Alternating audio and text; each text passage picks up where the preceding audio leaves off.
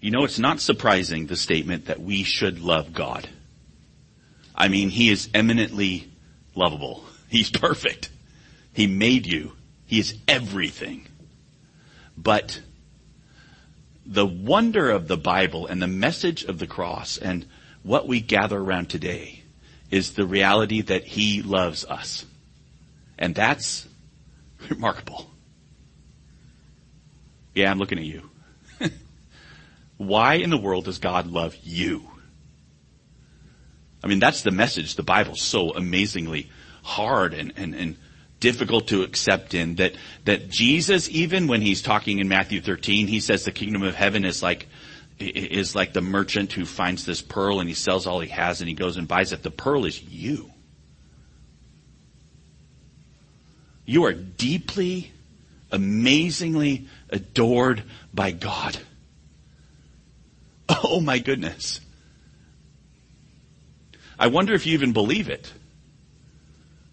I feel like that shapes so much of our lives that we don't believe it, that, that instead we're trying to find identity in our friends or in our people or in our job or in our money or in whatever circumstances are in our life. We don't really believe. And this is the message we're picking up this morning in John chapter 15, and if you want to go there, we're right in the middle. We're starting there. It's right in the middle of Jesus' final words to the disciples. It's four chapters long. He wants his guys to know some things, and this is one of them today. Very important for you and me. And it circles around this idea. It's remarkably focused, Jesus is, on encouraging us what's important in life after he goes to the cross for them which is fantastic because we're post cross today. What's your Christian life like, you know?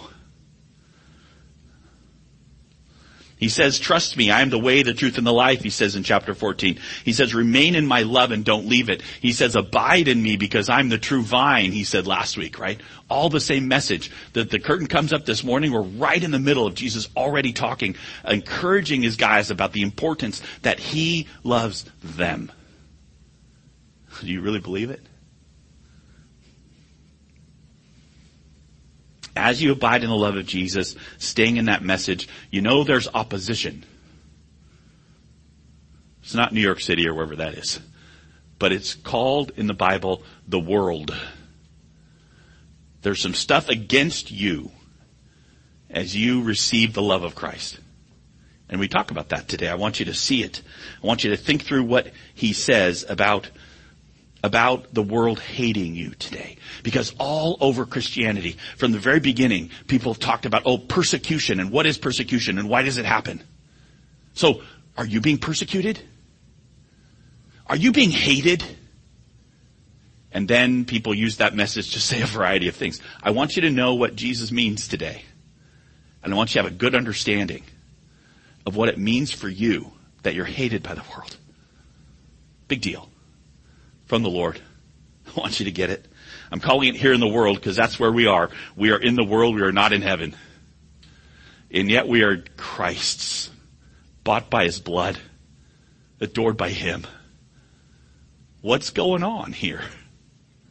Okay, so that's what we're going to do. We're going to look at this last section where Jesus takes time to talk about how the world hates us, Christians. What does that mean? So I want to puzzle it through. I want you to think through the pieces, get the definitions right because it's used wrongly a lot. We're going to try and get it right and say we understand this. And then I want you to see the heartbreaking, oh, I want you to feel some this morning if you can. And then to see how you're prepared. You and I, what God's done to keep us. Because we serve a great God and He loves you. Okay, here we go. First we're going to puzzle it out. Here it goes. Chapter 15, and if you want to follow in your own Bibles, we're going to pick up in verse 18. John 15, 18. Uh, did I start with, where did I get my 18? Come back, 18. Well, I'll just read it from the text. It says, If the world hates you, know that it has hated me before it hated you.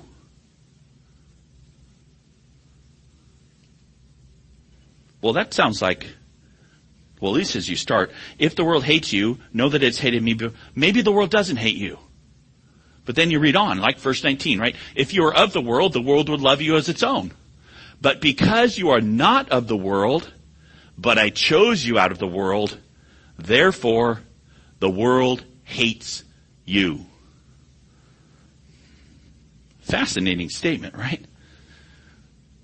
Because at first it sounds when Jesus starts to talk like, well, maybe the world will hate you, you know, it, it might, and then he ends with, oh no, no, no, therefore it, it does. So think about that with me for a minute. Does the world hate you?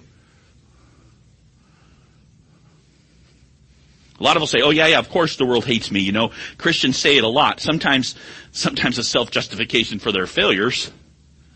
Yeah, things don't go very well for me. It's because the world hates me.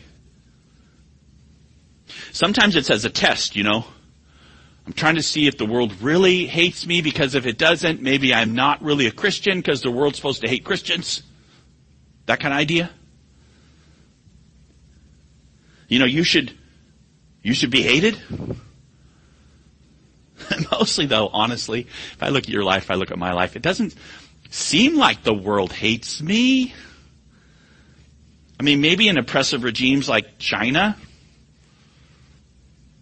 See, American is still mostly Christian, so we're not hated, but in communist countries or in repressive countries, well, well, is that what this means? Is that what Jesus is talking about? The world, right? I mean, mostly doesn't it seem to you like a lot of Christians are admired by the world? I really like Russell Wilson. He's got a pretty good reputation. He's a good guy. So it seems like most of us have, like, like things kind of go, we, we, well,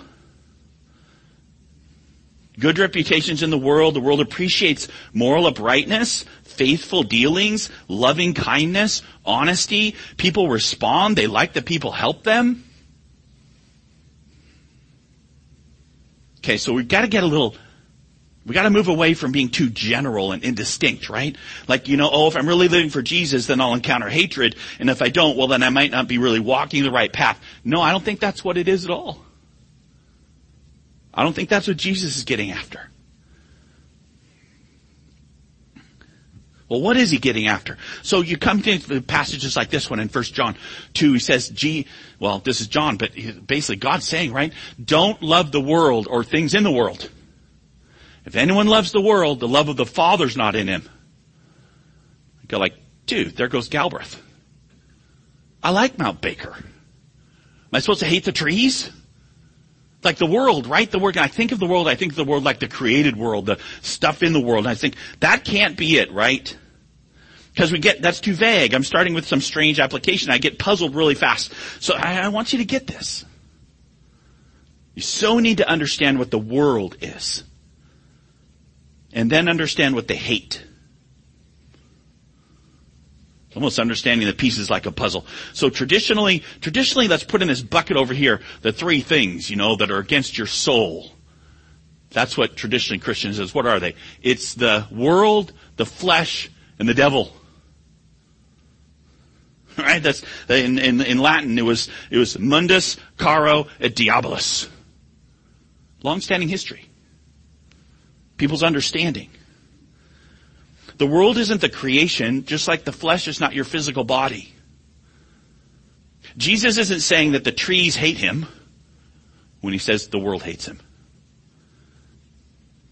He, he's, well, think with me. Who hated Jesus?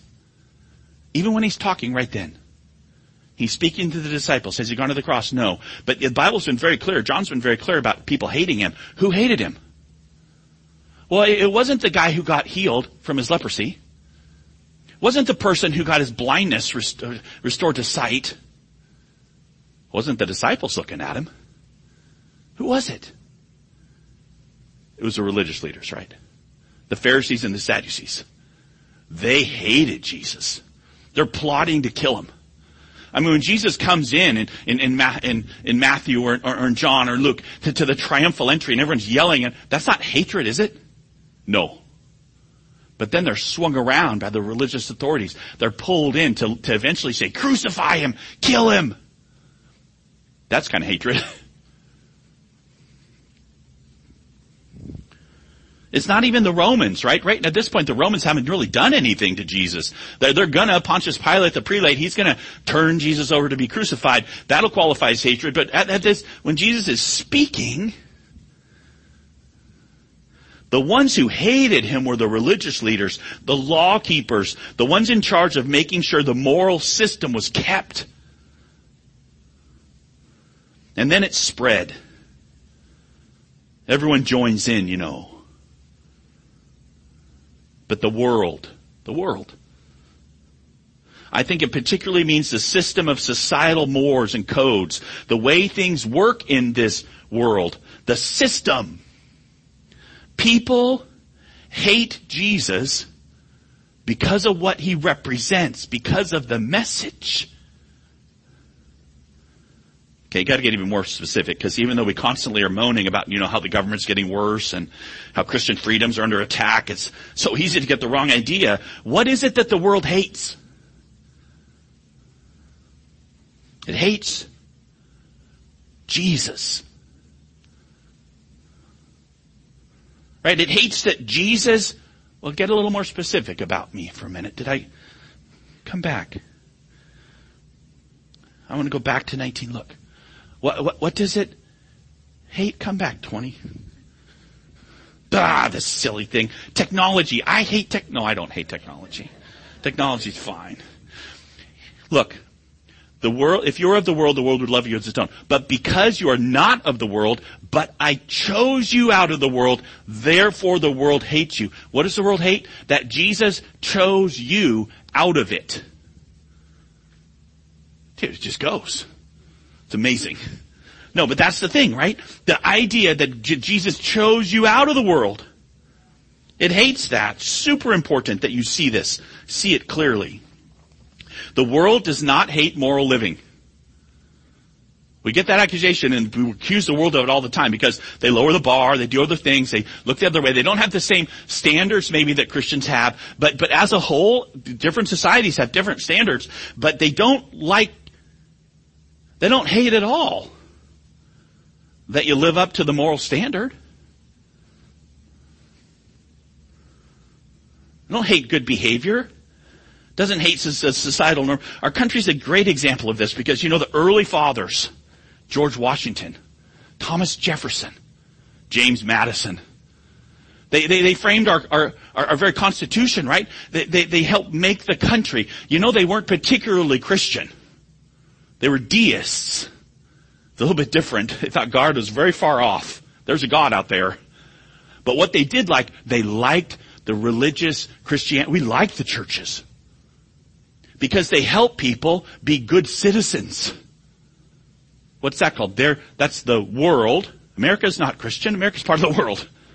That's the world liking the moral system because it keeps things in order. That's not the world hates you. It's gotta be something else. Right? That whole idea. They didn't hate the religious function of the church, they loved it. So that's not the issue. The issue is not that the, the, the, world hates your moral progress or the world hates your love or the world hates your good deeds. No, the world hates you, Jesus says. Because they hate Jesus. What do they hate about Jesus? That he chose you out. What does that mean? He chose the wrong people. They hate that.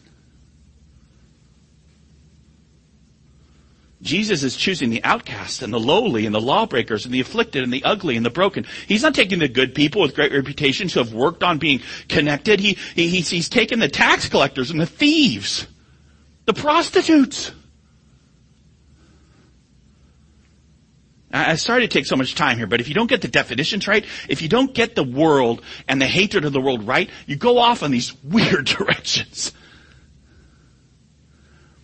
The world is the functioning societal, moral, and ethical system. It judges and justifies based on merit and connection. It has no trouble with the law. As long as it can be used for their own ends, right? And it hates Jesus because he didn't operate in it, and he hates you because you are chosen by him. It's another way to say this. Can I say it another way? You're adored by Jesus. And the devil goes, why them? And starts to accuse, because that's the name of the devil, the accuser. Your flesh goes, I'm gonna come up with reasons because I'm a good person. And the world just hates it. It's all wrong, right? We received the incredible good news that Jesus loves us and it is finished and there's nothing more for me except to remain in His love.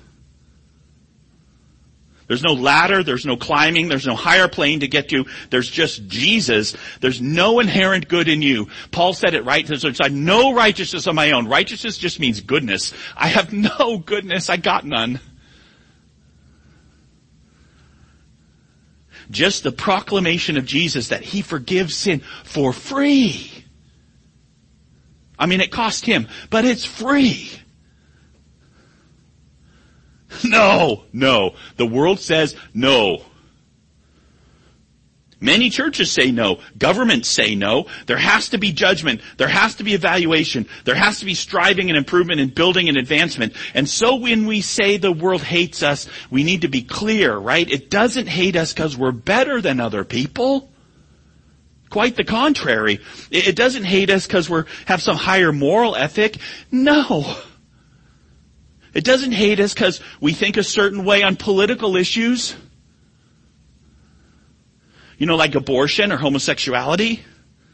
Plenty of debate around those things. I've got my biblical informed opinion about what the truth is, but I'll tell you, this is deeper than that. This is Democrat and Republican. Because they're both part of the world. And the world hates you. That's the word of Jesus. It's not liberal or conservative.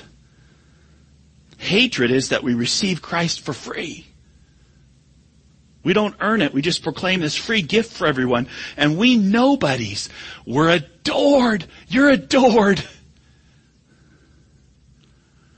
We point openly, openly, we point out that everybody's a crappy sinner. I don't mean to be flagrant from the pulpit, but you are. There's nothing in you that says, oh, look at me, I'm so fine. The Lord deserved to choose me, not that guy on the street. No, our whole message is that we got nothing. Here comes God and He chose. Oh, it's fantastic. We're loved. Everybody's flawed and broken, really. And, and, and again, we, we kind of skirt around this a lot. We say, oh yeah, yeah, we're all broken here. And then we go right on to acting like we're not. No, stop.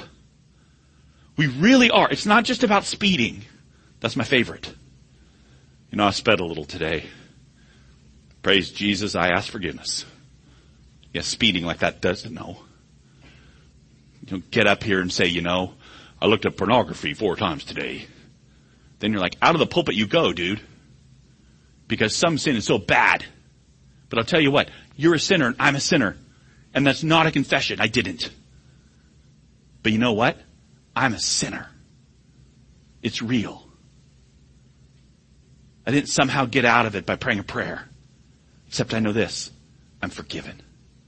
Totally, 100% forever by Jesus. He loves me. That's the message. Okay, so everybody's deeply wrong, right? Everybody. Biden is deeply wrong. Trump, deeply wrong. Billy Graham, deeply wrong. Mother Teresa, deeply wrong. Only hope for any of them is the free gift of God in Christ. Jesus' blood for them. And the persecution or the hatred that we have is around us holding fast to the free gift of Christ, not claiming any righteousness, not claiming any goodness of our own, like Paul. The world hates that, will persecute you for not following their guidelines. This is verse 20, he keeps going. We'll see if I can get technology to work. Remember the word that I said to you, a servant is not greater than his master. If they persecuted me, they will also persecute you. If they kept my word, they will also keep yours. So Jesus said, hey, they persecuted him. They did for not complying with their system, right? He's outside the law, going to people who didn't deserve it. He's hanging out with sinners. We're not talking about their political system. We're not talking about mask guidelines. We're talking about the system that says be a good person, judge people on their character. The world does. I should talk really good talk with someone who was saying, hey, you know, shouldn't we be preaching improvement of the world from the pulpit? I mean, if you were in Nazi Germany, I love this. It's so thought provoking for me. If you were in Nazi Germany, wouldn't you be preaching against Hitler? Get on the street, you guys. Fight the evil. Get it better. And my, my, my thinking through on that was, I do preach against Hitler every week because I'm preaching against you. And as soon as you say the bad guys out there, what are you, what are you implying? The good guys are in here. There's no one good, no, not one. And yet we are constantly making those divides. Except not in this church. Because we're all in the sinking fast boat. Already sunk. And then this message comes of, you know what? I adore you. You who are like Hitler. I don't say that lightly. I say it knowing how bad I am, and yet this message has pierced the heart of us, and the Holy Spirit's open, and He's chosen us to say, oh, it's true, forgiveness full and free. Anyone that will hear it, and we receive it, and the world goes, that is so wrong, hates it. Right? it's like I've done this plenty. It's, you know, this uh, is from somebody else, It's not for me. It's like if you walk up to somebody and there's two um, young men standing there, and you say to one of them, you say, "Oh, you are so handsome." What does the other one think? Yeah, you know, pile of mud over here. Because as soon as we start to do that, as soon as we start to make those distinctions, we're, we're, we're basically choosing and, and, and passing judgment on what things are. And God looks at you and says, I adore you. I adore anyone who'll just receive it. That's our message. The world hates it. Okay, so we're puzzled out. The world is this deep. It's deep. It's the world working through the knowledge of good and evil. It's, it's Adam and Eve eating of the tree of the good and evil because now they can decide, you know, now they know and they can make distinctions and they do. And it hates Jesus and us because Jesus chose us. Not because we were good, but because we trust Him. We abide in His love. That, that chose us. It's not a particular word of like, like, oh, you know, he chose some, he didn't show No, he just doesn't like that it's free. Think about it a little bit more with me. It's heartbreaking. It is. Because it continues to go, Jesus does, says, but all these things they will do to you on account of my name, because they do not know him who sent me. Now look, the rejection of the gospel of the world is a tragedy and it's ironic because they do it because of Jesus' name. It says, because of me, Jesus says.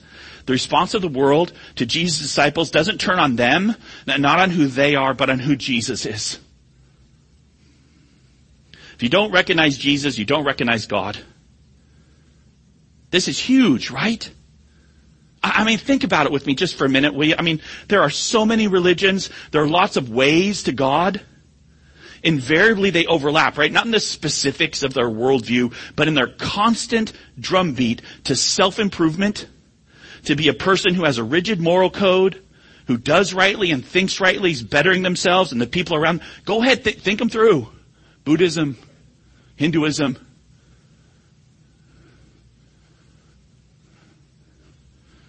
right? I- Islam, even atheism. You're buying into the culture. You're trying to be an upstanding citizen. It's all about that. It's, it's even a religion to say I'm doing the right things. The radical news is that Jesus has done it all. And just stay there. Trust that He will set things right. And you say, no, no, no, no. You're not complying with the code, dude. Actually, it's somewhat even worse than that. It says, if I hadn't come and spoken to them, they wouldn't have been guilty of sin.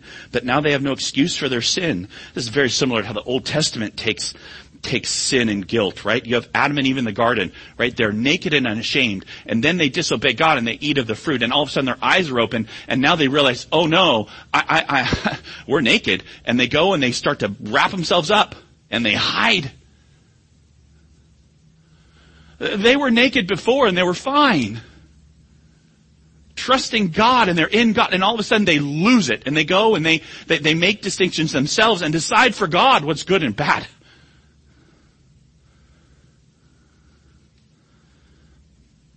God holds them accountable, then out they go. You have the people of Israel. Remember them? Eh, our women's study's been through Numbers recently. Before Mount Sinai, before the law was given, the people of Israel complain and they're angry at God. And what does God do? He just gives them food. And then they get the law. Here are the rules. This is what you need to follow. And then afterwards they say, oh, well, now we complain and grumble. And then what happens? Plagues. Death accountability for sin. So here comes Jesus. He comes directly from God. And his radical message is that everybody's toast. Burnt. There's no keeping the law. It is too high. What you need is a humbling of your heart, a changing of your mind about what saves you, and trusting in Jesus. And people hate it. They hate his grace. Why do I say that? Because Jesus does. Whoever hates me, hates my Father also. If I not done among them the works that no one else did, they would not be guilty of sin. But now they have seen and hated both me and my Father. This ultimate rejection is the cross. They crucify him. They hate him. By the way, we did too. Don't get judgy on it. My sin put him there if he hadn't opened our eyes now. But the word that is written in their law must be fulfilled. They hated me without a cause. It's heartbreaking, right? The very law that pointed them to Christ, the very law that sets forth how to have relationship in sacrifice and humility. It breeds pride and the rejection of Jesus himself. And the law, and he's quoting there from Psalm sixty-nine, 69:4, which is amazing. He calls that the law. It actually says they hated me without cause. Jesus claiming, yes, I'm speaking through the, the psalmist, crying out from my heart over humanity, condemns them. You see, there's a system. There is. The, the system is people who think a certain way. They do uniformly in this critical area, no matter what religion you think you're from, no matter what government you think you're from, no matter what political party you think you're from, you, have been infected and think in a certain way, and that's the world. And there's guilt that doesn't go away, and there's shame that abides, because if you do not have free forgiveness, and the absolution of the blood of Christ on your life, you have nothing no matter how well you do in every single way. And it's heartbreaking because Jesus cries out with his words and his deeds to trust him and people instead they trust themselves. Huh. So yeah, this is heartbreaking, right? I mean, here's how Hebrews says it, is that, how shall we escape if we neglect such a great salvation? He's not talking, Hebrews is not, Jesus is not talking there in, in, in, in as he pulls in, and the, the author of Hebrews, whoever he was, speaks, it's, it's not talking about your works. It's talking about what a great salvation we have in Christ. Made a little lower than the angels, but exalted in Christ above everything. It's so, so incredible. How can we neglect it? By rejecting it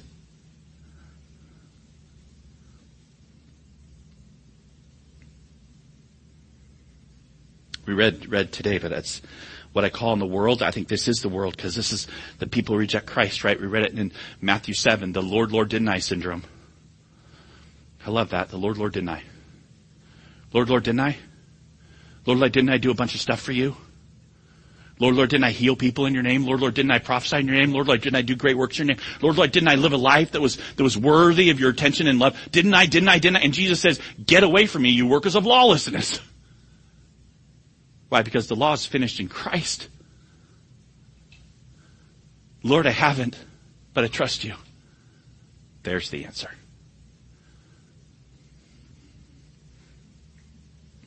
It's filthy rags are works.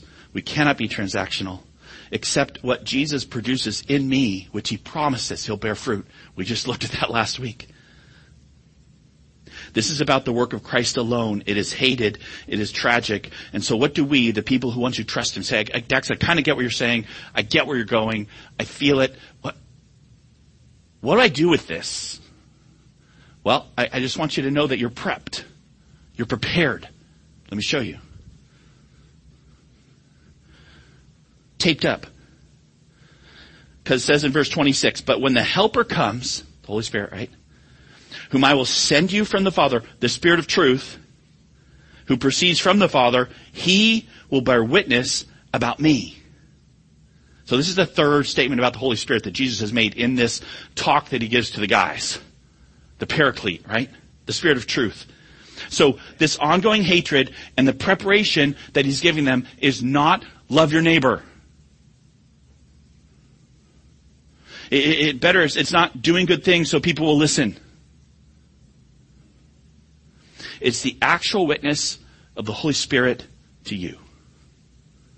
This is what the helper does, right? He bears witness about Jesus. We so need this. Jesus, the Son of God, the Savior of the world, anyone who will look on Him will be saved. That's John 3, right? Trust Him and abide right here, not in a new code, because that starts to make the code the important center. But the important center is, it, it remains. He adores you. He went to the cross for you. He's God. He forgives you. Romans 8 says it similarly. The Spirit Himself bears witness. There it is, that bearing witness, right? With our spirit, what? That we are children of God.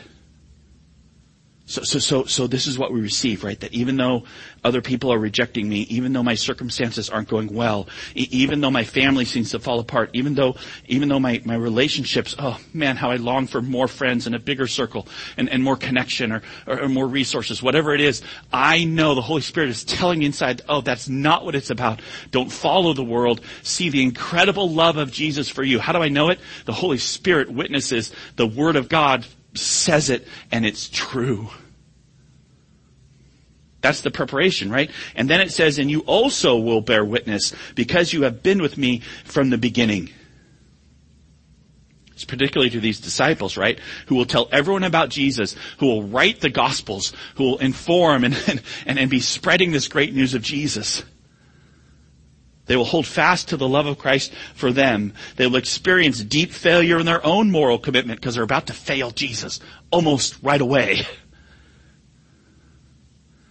Yet they'll testify to the ongoing love and forgiveness of Christ for them. This is the witness. Be prepared. The world hates this message. This is the message we're bringing, right? It isn't, hey, join, join the team so that you become a better person. It's not join the team because you'll get benefits. It, it, it's, do you realize how much love God already has for you? Okay, just a little bit more. I've said all these things to you to keep you from falling away. Jesus is using his words to hold them. And, and that's the greatest danger, right? It's not death. It's apostasy. It's falling away from this message. They will put you out of the synagogues, he says. Indeed, the hour is coming when whoever kills you will think he is offering service to God. They're so confused. Even to this day, some people who think they are Christians and they are literally killing others who say they are Christian. The coming hour there, by the way, I believe is the hour of the death and resurrection of Christ. When it became real that Jesus did that for us. By the way, Jesus is assigning honest religious motives to persecutors. They're not right. They're misguided. It makes it worse, not better. But the most dangerous opposition to the gospel doesn't come from careless pagans. It comes from zealous adherence to religious codes. And they think they offer worship to God. That's what it says there, right? They're offering service. That word means worship. To like take you out.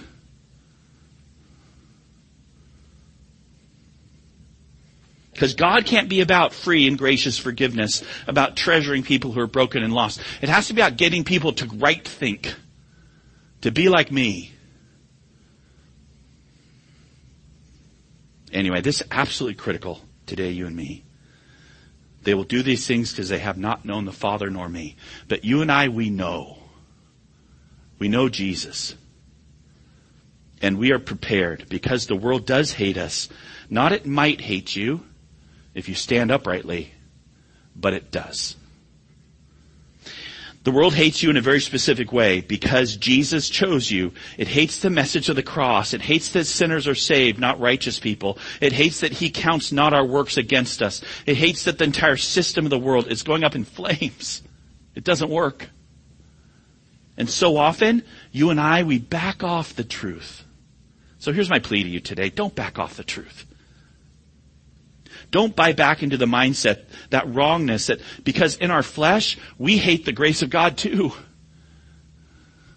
Oh, we're saved and God has saved us, but I'm still walking around in this flesh and I still hear the messages of the world and I still long for achievement and I still want people to really like me and I still want to be faithful to God, me, not a, so, so I start to buy into the mindset that that's what God is after instead of His offer of free forgiveness by the blood of His Son.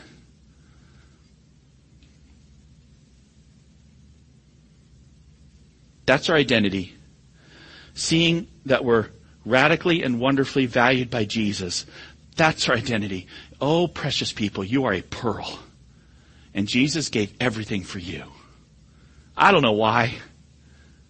You don't deserve it. Neither do I. But he does. Abide in his love. In this world you have tribulation, Jesus says, but be of good cheer. I have overcome the world. He's got us. Let's pray.